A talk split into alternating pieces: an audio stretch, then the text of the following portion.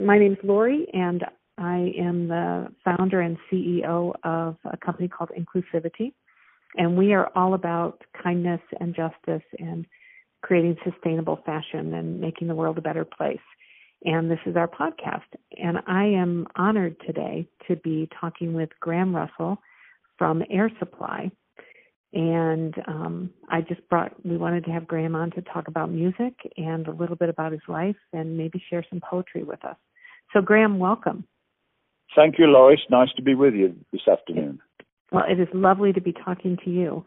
Um, I just wanted to start by saying, you know, thank you for your music because I, you know, grew up in the 80s and um, it was certainly sort of pivotal, pivotal to my growing up, Air Supply's music. So thank you. Oh, you're very, very welcome, and it's it's nice to be with someone of my same generation. I think. no, isn't that a, isn't that kind of a nice thing? Music, musically, at least, you know. Yeah, well, and I just I yeah I think that your music touched so much um on sort of the the themes of growing up and and you know the young love and yeah pain and, yeah. and so very very emotionally moving for us when we were kids. So thank you. Oh, thank you. Thank you. I mean, you know, we grew up at a certain. I mean, we were around. We when we came out, it was a certain time. You know, it was a it was a great time. Of course, that time has gone now, and we're in a different age and a different right. culture, even. But it was it was a beautiful time, and you know, I have great memories of it. Of course, you know. So, Graham, I you have been working with the same partner for how many years now? Uh, forty-five. Okay, and it sounds Yeah. like that for the two of you has been just gone very smoothly. It has. We we have a, a great relationship, you know, and uh, we have a lot in common, and yet we both have completely different roles in in the band within Air Supply, you know, and and that's always been from the very beginning, and they've always been very clearly defined, um, you know, in as much as you know, I write the songs, Russell's the singer, and neither of us want to do the other's job. So it's a great it's a great way to to have a career, and uh, you know we understand each other very well. And the great thing about this is it, it allows me complete freedom to do whatever I think is right for the band musically. So I am allowed to do that, and which is great for me because I don't like boundaries or restrictions or anything. And Mhm. so our our business relationship is is almost perfect. You know, Russell comes into the studio when you know when we want to record. He'll come in, and he he already will know all the songs, and uh, and he sings. Then then that he's fulfilled his uh, his requirement, his job. That's what his job is. But he does it very very well, and still continues to do that. So it's great. It just allows me to write the songs and in my own time and and do whatever I want. You know, and Russell always says, "Oh, that's great. You know, let's do it." Um, so it's great, a great relationship. There's no egos involved, or Mhm. you know, Russell never said, "Oh, I'd like to write a song." I've actually asked him and said, "You should write songs." You know, he says, "No, I can't write songs," and, and so he, he has no desire to. So it works great because it allows me all that space to do whatever I I want to do. You know. So, speaking of that, how do you feel like your music has changed over the years? Like, do, can you kind of point out to you know specific periods that oh, I was really I changed a little bit and was working more on this? Yeah, well, you know, I, I began writing songs when I was really young, and you know, for any songwriter, it takes you a long time to really figure things out, and I'm still figuring things out, and I've I've been writing songs for over like 52 years or something, and uh, and I'm still like a I still feel like I'm a novice because early on in a songwriter's career, you you they're very simple songs and they're very uh, what's the word? They're very kind of easily digested. But the older you get, especially when you have some success, you think, oh, that's really cool. Um, but it seems that the older you get, the more complicated they get. And so I have to kind of make sure that they don't get complicated because I, I know I'm a very simple person and, uh, you know, I, I don't like complicated things in my life. So I have to be very cautious about the songs now because, you know, I listen, I listen to a lot of things and, and I, if I go and see an opera or something, I think, oh, I can I could write that. But I don't want to write an opera. I don't want to write any operatic songs because that's not who I am. But I think I could, you know. but if I did, it would take up a lot of my time and it would be quite complicated, and that would be it wouldn't be really what I wanted to do. So I have to guard myself and try to keep things really simple. You know, simple songs are always the best anyway. I think. So, Russell, when you're writing, I've had some musicians tell me that they, the lyrics come first. I've had some that said the music came first. And then I had someone the other day say that for her, it's everything all at once. How does it kind of work for you? It's always a little different every time, which mm-hmm. is great. I, never know what's going to happen. You know, I just, when I feel the urge, which I feel every day, it just depends what time, I just sit at the piano or I pick my guitar up and I just play. And within a few minutes, something's going on that I know is is going to be a song. Uh, if I start playing like a chord progression, I will hear a phrase, a, a lyrical phrase, and I follow it. It's kind of like being enticed down the garden path. Someone is mm-hmm. in front of me, beckoning me to follow them, and uh, and I follow them into this beautiful garden. And then there's all these things happening. And then the song starts to form. But I, I can, if there is a phrase initially, I can never change it mm. because it's glued to the phrase that I'm playing on the piano, for instance. An example of that is, uh, is All Out of Love. You know, All Out of Love, for instance, is, and I wrote the song in 1978 in in Australia. But all out, if if you say in Australia, I'm all out of love, it's not a phrase that people would use, nor nor in England or in most of the Western world. But in America, it's you say I'm all out of this or I'm all out of sugar or milk or whatever. Um, so it came, it was all out of love, and I thought, wow, that's not a phrase I would use. Where did that come from? but I I couldn't change it because it was glued to the chords and I did I did try to change it and make it I can't remember what, uh, but it didn't work. So I learned that lesson very quickly. That if if if I feel there's a really uh, some really nice music that I'm that is coming to me, um, I allow the lyrics to come to me, but I'm very cautious about them. Uh, I'm I'm giving you the impression that I'm very cautious about everything, but I'm really not.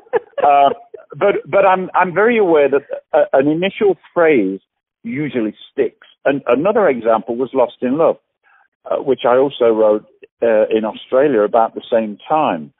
Uh, but the thing about the phrase Lost in Love, which is just three words, it rolls off the tongue and mm-hmm. it's a beautiful phrase and it has a double meaning, of course. Uh, it, you could be lost in love. You're, you're in love and you're lost, or you're just lost in love there are two distinct meanings, and right. I thought, oh, that's that's really cool. um, I I didn't need to really uh, enlarge upon that phrase, mm-hmm. and and the the song was written in 15 minutes, the whole thing, simply because there's only four chords in the song, and when I played, um, you know, in in a song there's a there's a certain pattern. There's a there's an intro, there's a verse, there's a bridge, then there's a chorus. Uh, but in this instance, I was singing the verse, you know, lost in love, and I don't know. my, And I thought, wow, that, that could be the chorus too, which it became. So the verse is interchangeable with the chorus. And consequently, at the end of the song, it's, it's kind of like one big, one long chord. It doesn't mm-hmm. change that much, but it doesn't need to, you know. And I played it back and I thought, wow, that's, that's really cool. But is it too simple? Is it too, uh, is it not clever enough? And I, I played it to Russell, like in 78. He came to see me because I said, I've got a, a, a lot of songs I want to play. Um, and he, he, he went straight for Lost in Love. He says, that's the one right there. And I didn't think it was because I thought it was too simplistic. Uh, but then later on, when we came to the United States again, I spoke to a lot of different songwriters that I happened to meet. Uh, uh, people, for instance, Willie Nelson. Mm-hmm. And and I was talking to Willie Nelson, you know, and I was completely enamored by him because uh, you know I'd never met a lot of big stars before, and he said, you know, if you do anything, keep it simple all the time, and I've never forgotten that. Mm-hmm. Uh, so that in particular, like Lost in Love, it's if, you can come up with, if a songwriter can come up with things like that, with uh, phrases that have different meanings, it's really cool and it really helps the song to get noticed. I've, I've mm-hmm. found. Uh, I don't know if I'm saying that the right way, but I'm trying to think of other examples from other songwriters. There's lots of them uh, where it has double meanings, and that, right. that's that's yeah, and that's very cool. But it doesn't happen all the time. But mm-hmm. when it does, I'm aware of it, and I go. I don't try to do it. I never try to do anything. I just let it happen uh, because you know I'm not a re- I'm not a trained musician, and, and I'm not a trained songwriter. Everything I know, uh, uh, you know, I play the piano, I play a lot of instruments. I taught myself, so I- I'm not really a good student. I'm, I'm better if I'm left to my own devices. You know, uh, you know, when I was at school, the my, my teachers used to say that. They'd say, you know, you've got great potential. You're a lot.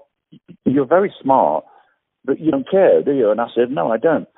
I'm, and they said, it's hard for you to listen. I said, yeah, it is, because I drift. I drift off. Mm-hmm. And sometimes when I'm having a conversation with people, it won't happen with us, by the way if, if, if I hear a song in my head when I'm having a conversation with someone, and it could be anywhere at any time, I drift off and I can't help it, and I feel myself drifting because I hear this song, mm-hmm. and the song the song says to me in my head, "Hey, you're coming with me," and I know you're talking to someone in a very very interesting conversation, but it's over. You're going to come with me, and I just drift off, and I and uh, and it's weird, you know. So I have no real control over it. But at the same time, it, I love it so much. I, you know, there's nothing I love doing more than writing songs. And it's not a chore for me. And I don't write a song because I don't say to myself, "Oh, I need to write a song." I I just love doing it. And for me, it's like getting dressed in the morning or having a, a hot drink, a, a cup of tea in the morning. If I have a cup of tea, my next thought, once I've done my chores around the house, my next thought is I'm going to play my piano because I need to do that. And it's something I do every single day, uh, several times a day, and I can be there for an hour, two hours sometimes, and I just love it. And so well, I Go ahead. You you asked well, me another question. no, I actually just wanted to know. I just wanted to say thank you for letting yourself do that because for those of us who are listening to you, that love and that passion and the fact that you let that go is very clear. And so I just oh, want to say sure. I'm so I'm so thankful that you allow that and that you allow that oh, creativity.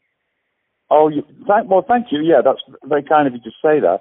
But you know, really, I have no choice. I don't have any in it. okay. And to quote Deep, to quote Deepak Chopra, when in one of his early books that I read, and I think I've read them all, he says, you know, the, the universe is going to give you whatever you want uh, uh, because it has no choice.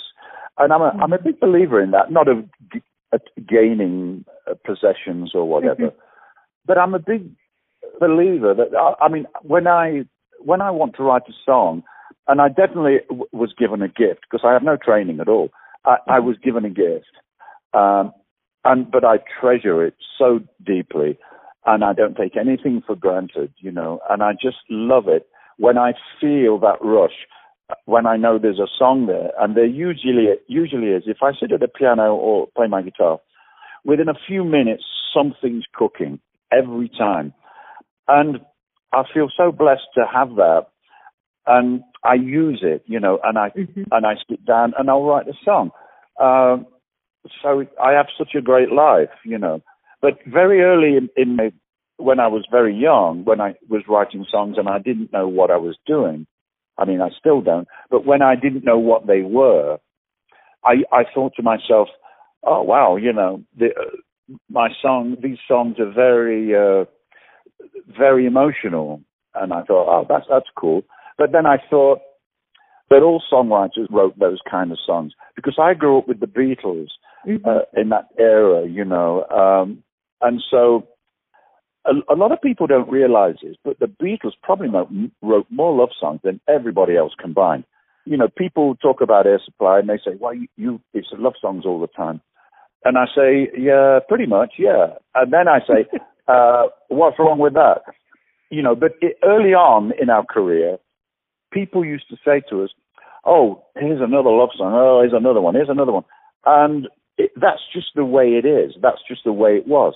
Had had I at that point listened to it, people uh, when they used to say uh, on radio interviews and TV, they'd say, "Oh, are you going to write something else?" And I say, "I don't know." You know, but mm-hmm.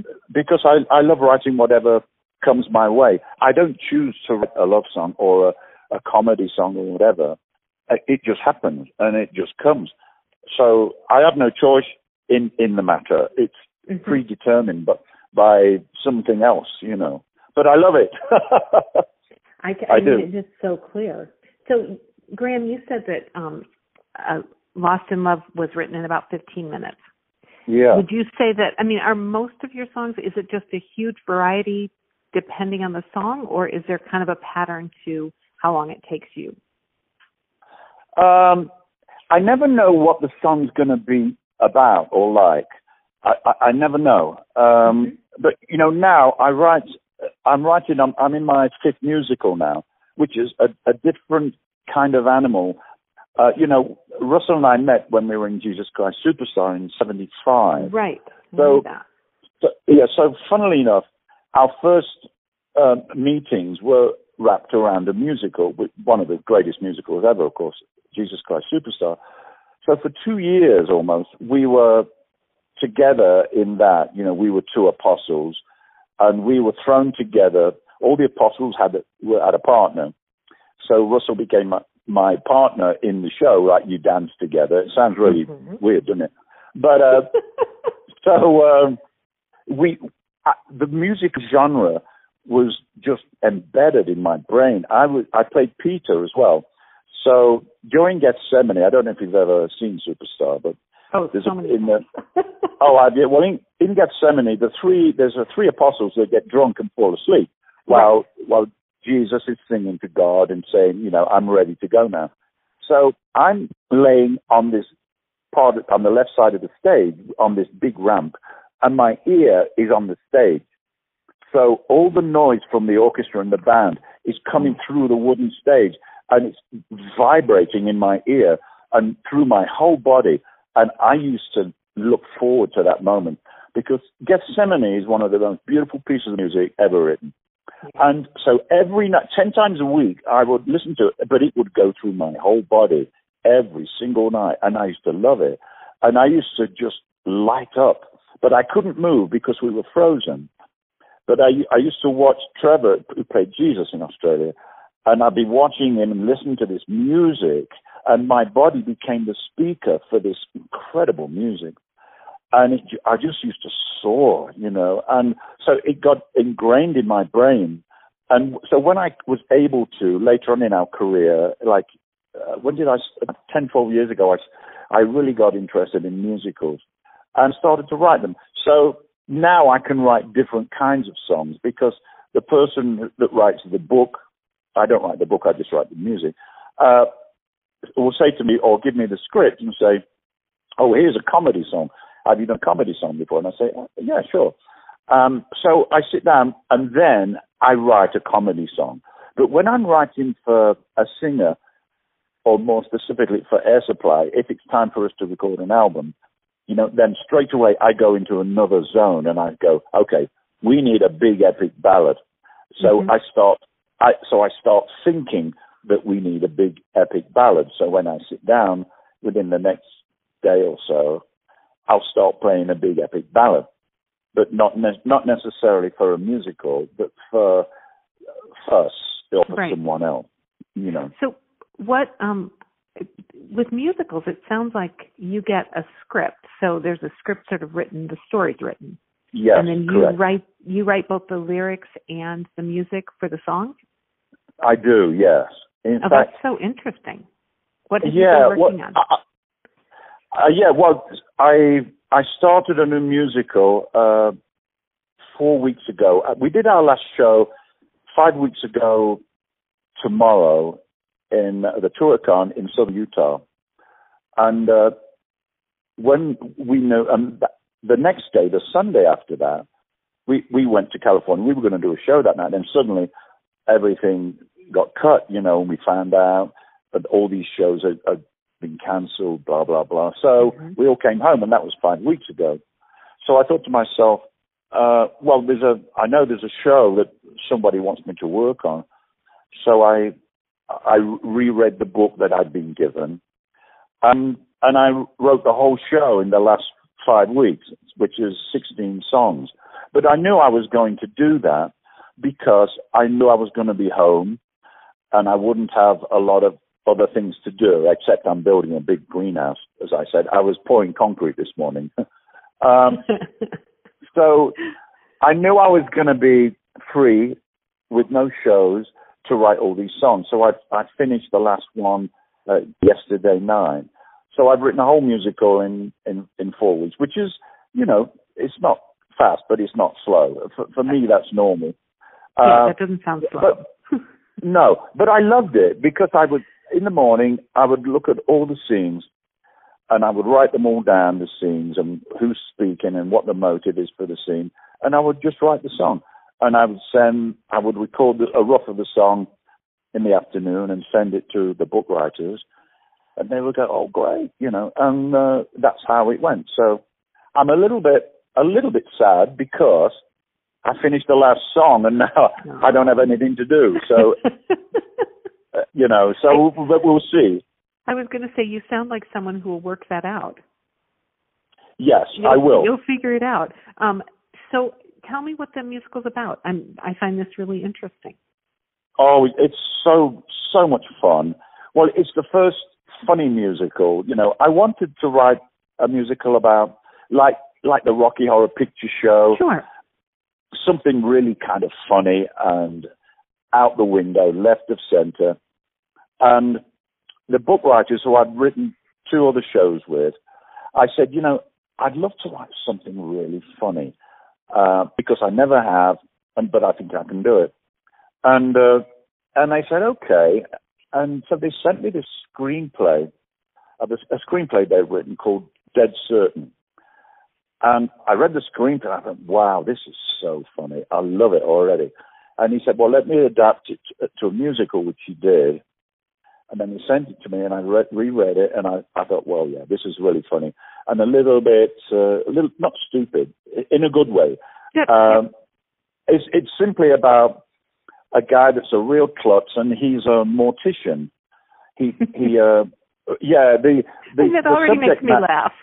oh yeah, oh it's so funny. But the subject matter is so uh, it's a little somber, and I'm thinking to myself, well, I've just written this musical, the music for this musical, and it's called Dead Certain. It's about death, and it's not really a good time at the moment. So I don't know what we're going to do if we're going to hold on to it for a bit. However, it's about a, a mortician. uh, He's in his early twenties, and he works for his uncle uh, in Iowa, of all places. I'm And- from Iowa.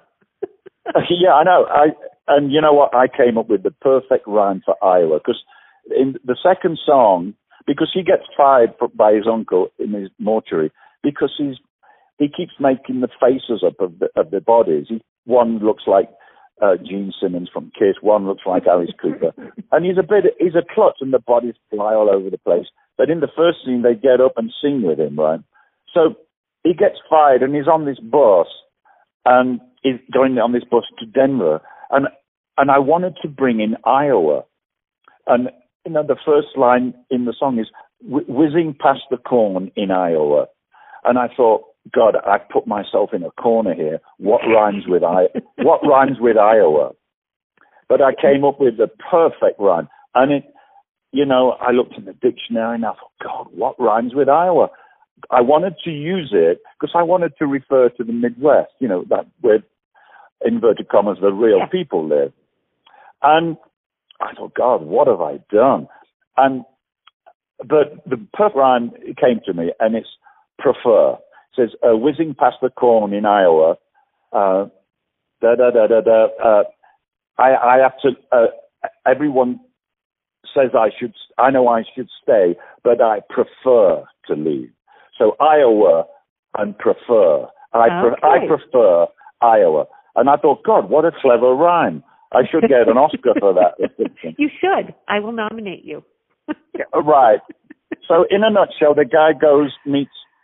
Uh, he comes across this gentleman who's uh, who's really Death, but he's a fun Death. I know it sounds weird. And he, this guy Death, when people are going to die, he doesn't kill them. When they're going to die, the it lights up on the little iPad he's got, and their name flashes, and this guy has to touch them. And mm-hmm. then they go into, they're going to die anyway, but then they go into a euphoric state for a few hours, and then they die. So they have a last hurrah. Uh, so this guy Death meets a boy, this guy, and he said, not by accident, by the way, he's chosen him because Death wants to have a vacation for a couple of weeks. He wants to go away. So he, he agrees with Boyd to, Boyd's going to take over for two weeks. So it's all Boyd's adventures. How he, and he, he keeps touching the wrong people. Um, then he touches too many and they all fall down dead. And then they wake up again. It's kind of that scenario, but it, there's a love story involved, of course. Yeah, it's of, course, of course there is. It's just fun. And, you know, I'm reading the script and writing the song and I'm bursting at the scenes with laughter. And so it, it helps me yeah, and it helped me write a couple of really funny comedy songs too. Oh, I so will, that's so how that came Dead about. Certain. I will, Dead I will certain. keep my eye open because that sounds really. Oh, fun. do. And I've got a really good, really good feeling about it because it's so ridiculous. Mhm. Uh, but it all ends up uh, nice in the end, you know. Death actually wants to retire, and he doesn't want him to do it for two weeks at all. He does. Boy does it for two weeks. But then Death says, well, I haven't been honest with you. I really want to retire. I've been doing this for like three or four hundred years uh, because death doesn't die. Uh, but he wants to. He wants to go and retire.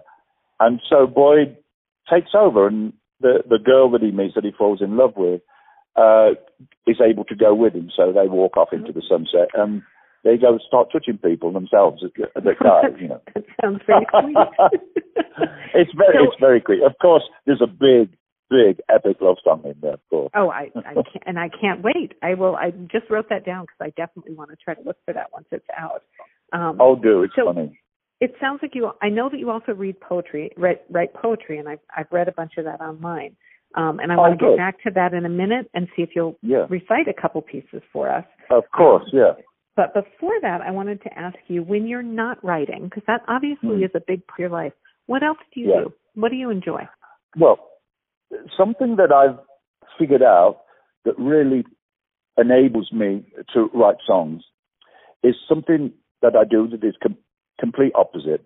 I love to garden. You know, I have a big garden where I live, hmm and I I have a little greenhouse. I grow a lot of uh, my own food. I'm vegetarian, hmm but where I live in Utah, and the growing season is very short, and every year it seems, right when I'm going to harvest everything, we get a frost or a, a freak snowstorm, and my garden dies. And yeah.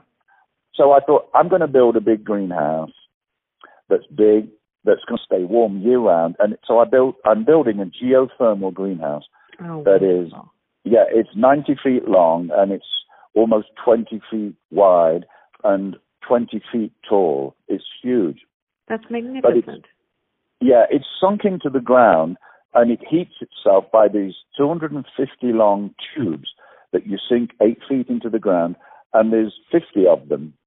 Some are coming in, some are coming out. So it, I don't know if you know, but when you're uh, the earth eight feet below is the same temperature everywhere Mhm. and it pulls in heat from the from the earth, and so it pulls it into the greenhouse. So it'll be the same temperature in winter. It well, not the same. It'll be a great temper. It won't go past like 50 degrees in that dead of winter. Um, even when it's like 20 below zero, it'll stay above 50. And so of you'll course, be able to grow.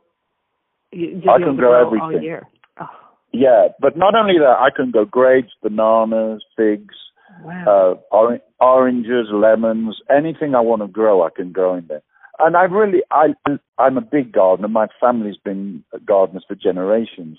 Mm-hmm. So th- that's what I do to balance my other thing. And I know you wanted me to, to place a couple of songs, which I normally would do, but I knew I was pouring concrete today. And if you saw me, I'm I've got I'm covered in clay and dust, and I didn't want to just pick a guitar up because I knew I was pouring. Uh, so that I didn't want to perform. But I would absolutely do it another time. So that, but that's what I do, and I love growing things. I like getting my hands in the dirt, and I like planting seeds and growing things, and it really balances my whole psyche. So I'll have a yeah, I'll have a day in the garden like today while I'm pouring concrete. Uh, but then tonight, uh, well, late afternoon, I'll clean up and I'll go and play my piano and I'll be revitalized mm-hmm. because I'll be doing something that balances my career. And I really believe very strongly that it does balance it.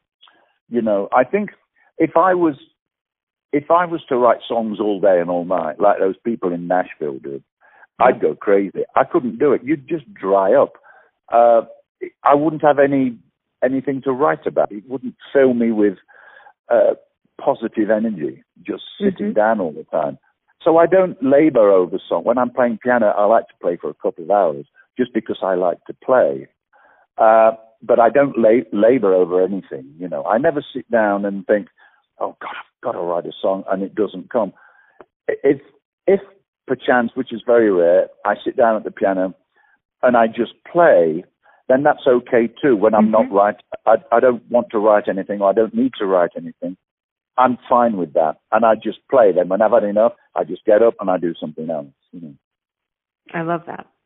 It sounds like oh, a, a it sounds like a wonderful life. It sounds like you really have found your balance and your place and the things that you care about. Yes. Oh, I have. I amazing. mean, I've lived I've lived here where I live in Utah for 30 years, and you know, when I first moved here, people used to uh, laugh at me because they say, oh, "Where do you live?" Thinking I would say, "Oh, Los Angeles. I live in Beverly Hills." Or you know, somewhere exotic like Hawaii or something like that. And I say, "I live in Utah." And they go, "What? Really?" But that whole paradigm has changed uh, because when I moved here, nobody really lived here. But uh, sure. But now, every, now everybody wants to move here. So, you know, real estate's through the roof, yeah. and uh, and the place where I live, I bought a long time ago, and uh, and it's my paradise. I just love it, and I love the snow. I love and I, I love the the clean air, and you know, I have great spring water on my property, and and uh, and I have no neighbors, so it's perfect. You know, sounds really I can beautiful. do what I can do whatever I want here. You know, I can like I'm building my greenhouse, and you know, if I go for a hike, which I do every day with my dogs, I don't see anyone. You know, I have a very large property, and uh, mm-hmm. and I don't I don't see anyone, which is which I love. Where Russell, um, the, to counterbalance, lives in the city. He loves mm-hmm. the city, and he loves all the action and going to all the great restaurants and doing all that. So it's a great balance for me, you know. I like that a lot. So, oh, good. Graham, if we had just met and I did not know you were a mu- musician and we were just chatting and I said to you, tell me a story from your life, just so that, just a story that you think represents you in some way. And it doesn't have to do with music. It doesn't have to be a big, insightful thing. Just a story from some point in your life that you say, oh yeah, I, this is something I remember that happened and, and it's, it's, it's mine. Can you think of right. a story that would fill that? I can, yes. Okay. Would you uh, tell me? You know, I I will. Yeah. I you know I just wrote uh, my autobiography, which okay. nobody's seen yet, except a couple of people, and I I put this story. This story is in there, but until I put it in my autobiography, I never told anyone. But now I'm kind of uh, okay with it. Well, let me tell you, it, when I was living in Australia, I was driving in my car one day, and uh, it was Melbourne, and I I felt fine. You know, I was just going down to the store, and I was writing songs a lot at this same time. But this was in like 1971 or 72. Uh, I was driving down the road, I had this weird feeling come over me, and it's very hard to describe. And I just started to kind of shake, and I thought, God, I'm having a heart attack or something. And I had this incredible feeling of love uh, come over me, and I had to pull over. I had to pull the car on the side of the road. So I pulled the car over, and I start crying profusely. I, I'm it's uncontrollable. I'm like a basket case, and I had no idea what it was. I thought, oh, for sure, I'm dying. I'm having a heart attack or something. Uh, then suddenly, I lose all sound, and I lose my sight. So I'm I'm I'm going. I went blind, and I went deaf, and I'm crying profusely, and I you know not seeing anything. I had my eyes wide open, but everything was just grey. Then on the on to the right of me, I saw this figure, in dressed in white, and I'm not making this up. It was a figure I dressed in white. Yeah. It was a it was a man, and he had both his hands outstretched, uh, not uh, to his side with his palms facing up, and he was he started to walk from the right. I could suddenly see him out of this mist, and I saw his figure come, and he had he, he had a beard, you know, and it wasn't an old guy, and he started to walk, and then I saw the front of my car, and then he lifted off the ground, and he walked in front of my car, like he was almost at the, at the, the hood of my car. And he, he started to turn to me, and I was so afraid. I thought, God, this thing is going to come and talk to me. He turned to me, and I'm streaming with tears.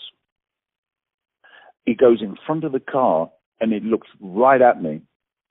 And of course, the car has disappeared. I'm just sitting, but I can see the front of the car and him. And he turns to me and he, he said, It's not your time yet. And I, I've never known what that meant, and I still mm-hmm. don't.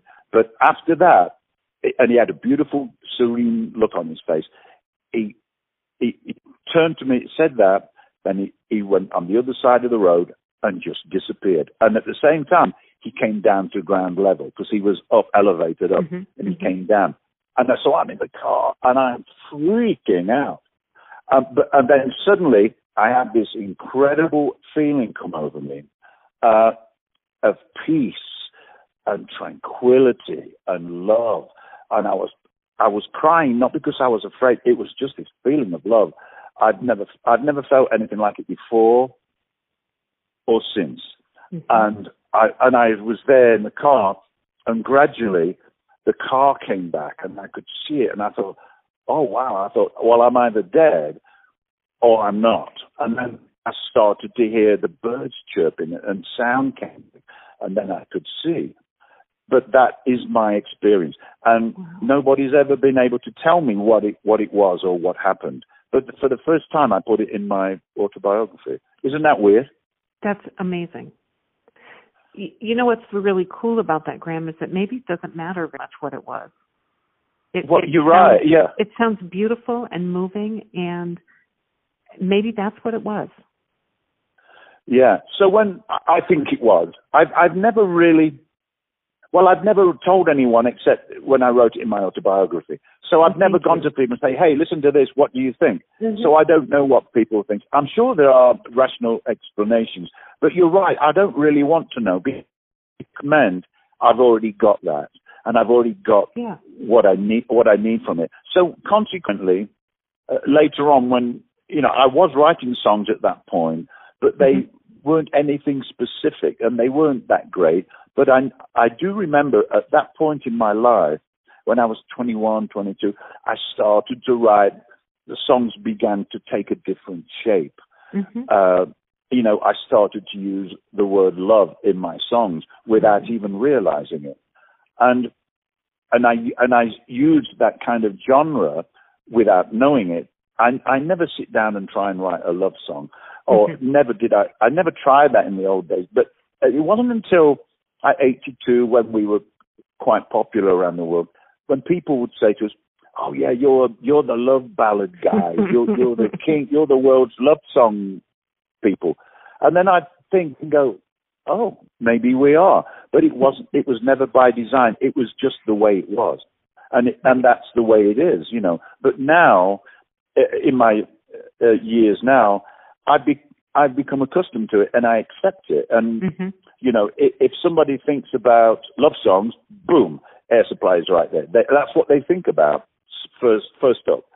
And but that's been great. I mean, somebody needed to do it, but it mm-hmm. ended up being us for some weird reason. It ended up being us. So I'm very thankful that it did. You know. Yeah.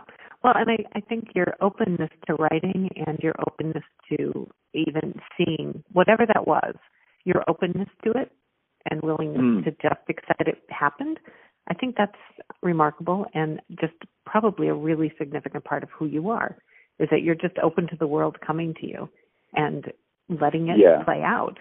And that's, I, that's I am really good. Yeah, I am very skill. yeah, I am very open to it. And you know, it's funny enough, you know, my mother died when I was very young, when I was 10 years old, and it was totally traumatic for me. And that's when I, I started to write things down because I couldn't speak to anyone. So I didn't mm-hmm. speak to anyone for three months. So I used to write everything down on a piece of paper. And then gradually I started to write rhymes. And then I started to write verse. Mm-hmm. And then when I was about a year after that, uh, when I was talking again, I would start I would I learned taught myself guitar and then I would put, put music to those verses and that's how I started to write songs. So I was kind of given that gift. I've I've always believed uh, mm-hmm. uh, from my mother, you know, who who her and I was just totally very close. So when she died, and I didn't know she was, I didn't even know she was. I knew she was sick, but I didn't know to what degree. Of it was course. a big shock to me. But uh, so those couple of experiences have really opened me up, I think, to a large degree. Um, but I'm I am very open to to that and to those kind of things. Oh, I know what I was going to say. After my mother died, and I was ten years old, I I was terrified of the dark. Of course. And uh, really was. It was a nightmare. I couldn't go anywhere because I thought she was going to jump out and uh, like as a ghost and freak me out. Sorry. But well, thank you. But after this experience, when I was 21 or 22, mm-hmm. that went away. I was never afraid of anything again. I mean, I'm not afraid of any kind of darkness or anything at all, or anybody. You know, I would walk anywhere with where there, even if it was some somewhere was dangerous, I would have no problem walking right into it. Yep. So it's weird. Well, and it, it it's almost like that opened a door for you it was comforting and it opened this door for you writing more about love it sounds like and yeah. it just yeah. maybe it just offered you reassurance it sounds i think lovely. so yeah. oh yeah but you know when we first came well when we first achieved success in the us and hence around the world in 1980 and we we came out uh, singing all these love songs and also it was january when Lost in Love really hit and it was a new decade. It was 1980. I think people were ready for something different. And here we got these, these two guys singing about love. And love in those days wasn't really spoken about that much, and especially by men. Mm-hmm. You know, it was it was a little bit taboo. People didn't. I mean, the topic of love is much more freely expressed now in 2020 than it ever was 40 years ago because we've evolved as human beings, we've become that kind of person, those kind of that kind of mm-hmm. people, mm-hmm. where we can talk about it now. I mean, most artists sing love songs now, but mm-hmm. in 1980 there weren't that many, and we used to get. I, I think we got a lot of notice because we were different, because of these events that mm-hmm. had happened to me, and and certain events that had happened to Russell as well. You know, individually. And it's weird when I think about that now. Um, we, we have become that band. We have become the love band of the of the world. You know, uh, and sometimes I think, God, why was it us? Because we're, you know, in the early days we weren't that great. We we didn't know what we were doing. in fact, Russell has a Russell has a great quote. Uh, I I always credit him to it he says we didn't make any mistakes in our early years because we didn't know what the hell we were doing, and we didn't. we we we just believed in what we were doing. We just thought it was really cool and fun, and we had a lot of fun doing it, and we sounded good. You know, that's the only reason we did it. Yeah. Yeah, it was very moving, and I I think uh, for I I think you're right that that you know for men to be seen of love in the way that you were. Um, yes, yeah, it was taboo. That, right, it was taboo, but I think for any young women at that time, really touched a chord in us because we were sort of yearning to have that. Yes, I think so. It. Does that make sense? Um, oh, absolutely. I mean, you know, men were men were men in those days, and they never spoke about love right. or or romance or passion or relationship. It was always, yeah. you know, uh, a, a, a can of beer and on a Monday afternoon or whenever the football, watching the football uh, with with the guys, you know, which is something I've never never been into. But that's the way it was, and that's that's cool. That's right. you know, America certainly in those days was a uh, testosterone uh, country, and and still mm-hmm. is. I mean, there's very yeah. few, very few women in high places in this country. Even thankfully, yeah. there's more. There's more on the way, and there's more than there ever were. But uh, you know, it's just that America is that kind of country. But mm-hmm. I think we kind of broke the mold a little, not by design again, just by default, just by being there. You know, we got a lot about press in our early career. You know, oh, it's those guys again with the long hair. They look like you know, you know what I mean. And in, instead of defending ourselves, we just said, hey, you know, we're just a couple of guys from Australia. Well, I'm English, but a couple of guys that began in Australia, and we're just here singing a few songs. You know, there's no harm in that. If you like it, then listen. If you don't, that's okay too. But of course, over this the last 45 years, that things have changed and evolved to the degree now where people expect it from us now. They they know what they're going to get. They come mm-hmm. and see us. They know it's going to be an evening. There's going to be a lot of love. There's a lot of romance. There's going to be some beautiful songs. They're going to laugh and they're going to cry, and they're going to remember a lot of things that they thought they forgot. And I, and they're going to leave the venue feeling very positive and charged up and ready to tackle whatever life throws at them. You know. So Graham, when are you coming to Minnesota? as you're talking, I can't wait to come to your concert. Right. Well, I mean, who knows now? I mean, every day you look at the news and. Oh, uh, no. Yeah. Yeah, but if you haven't seen us live, and I'm presuming you haven't, you I haven't, definitely. No. oh, come and. I mean, I'm not just saying that because I'm in the band, but I, I it's a really, it's a beautiful show. It's everything you think it's not. It's just beautiful, I, and it's loud, and it's rock. Yeah, it's rock and roll, and it's loud. I love that.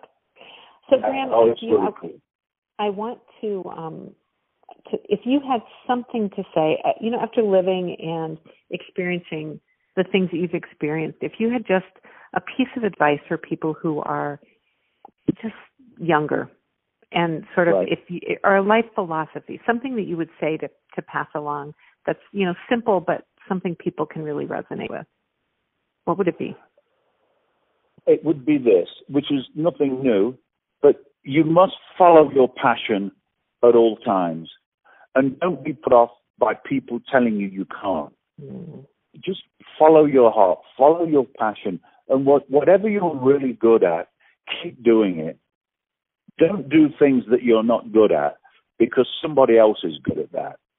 Do what you're good at and find out what it is and search for it.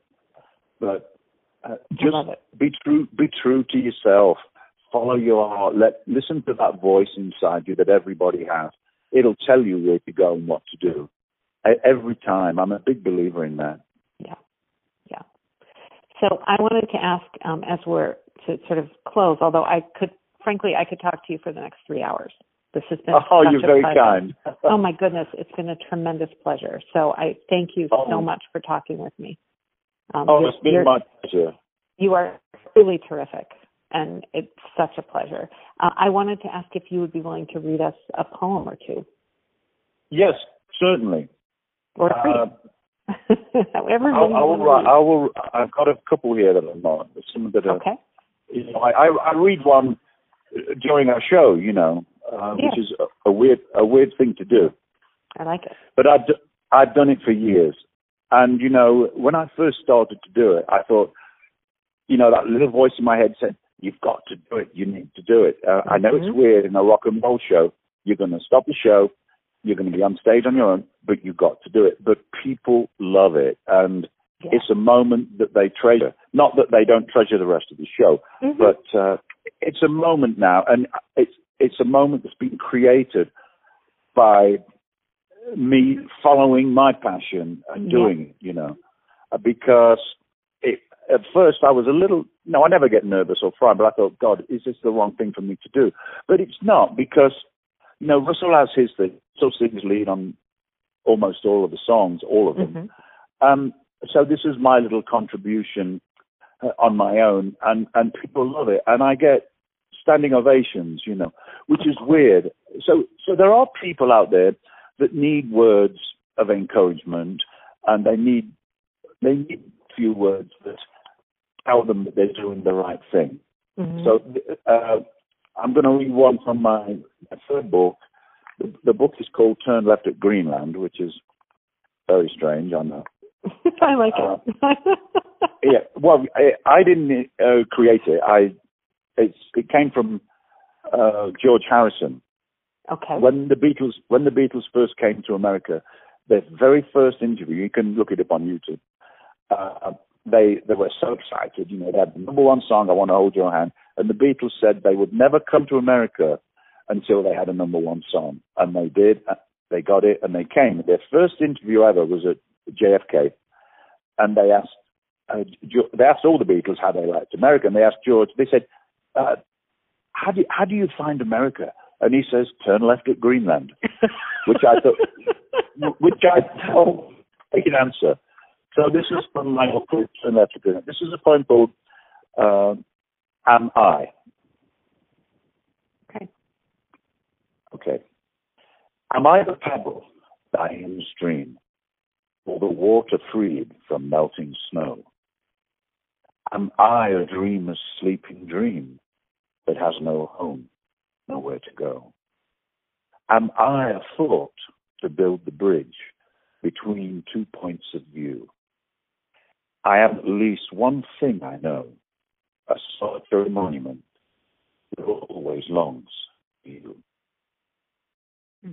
I the quiver, the desert flower, thy sacred ground.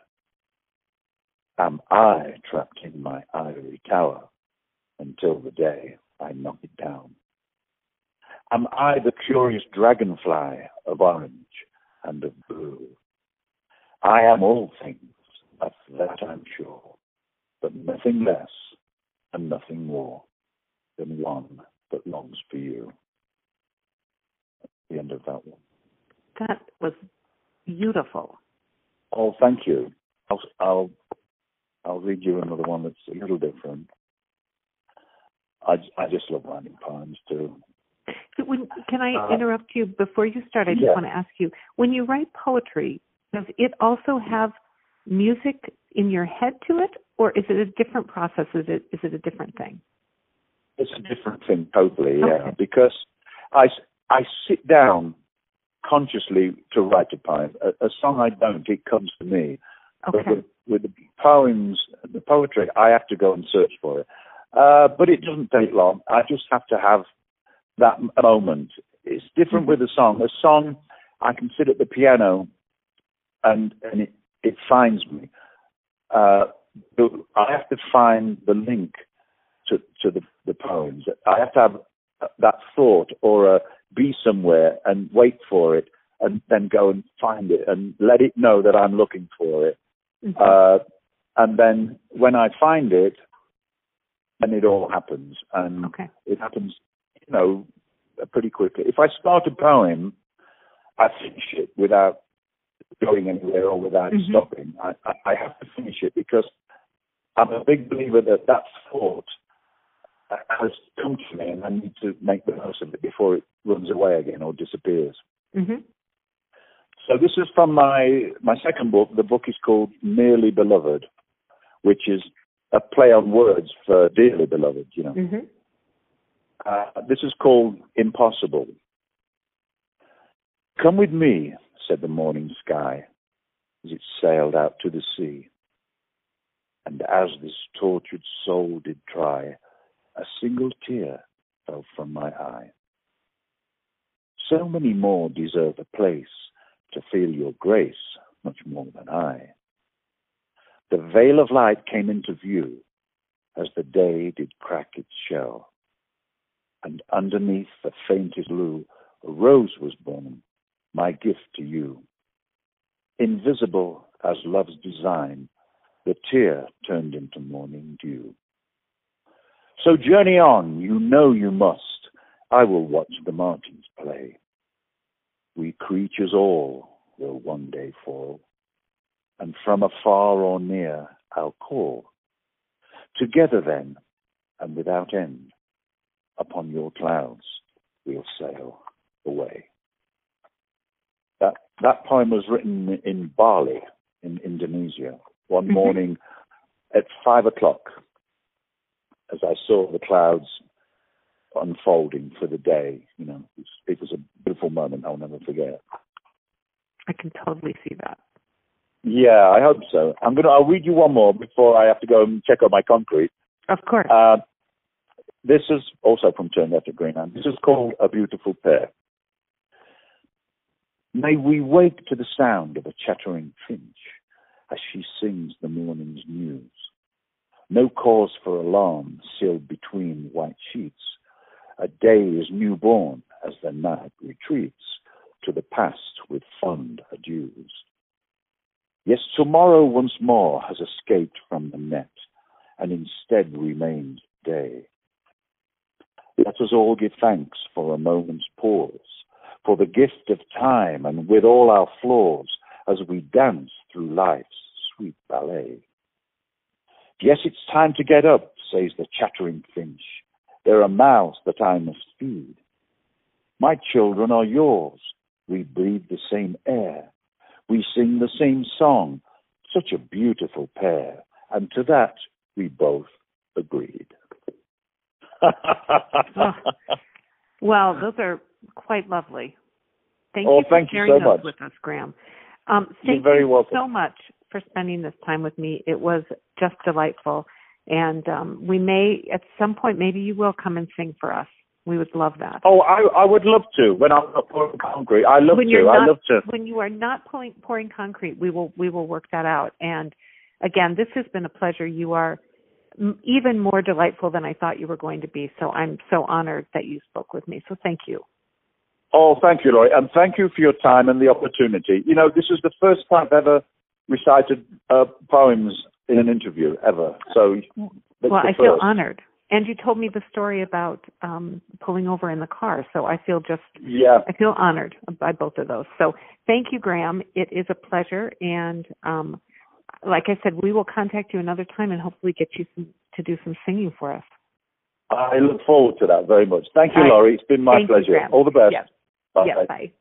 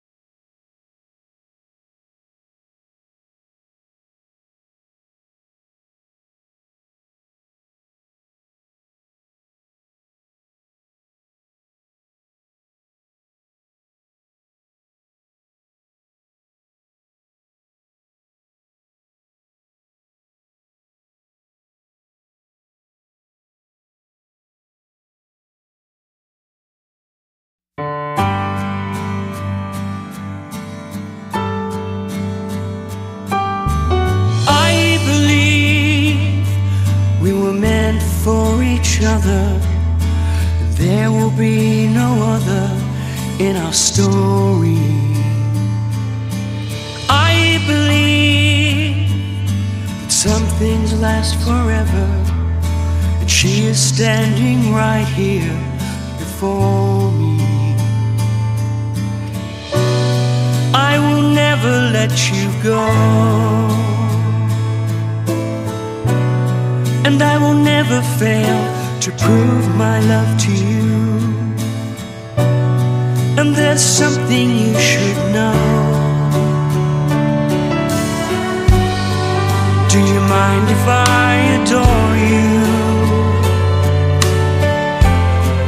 For as long as it will take. Do you mind if I adore you? Every moment I'm away.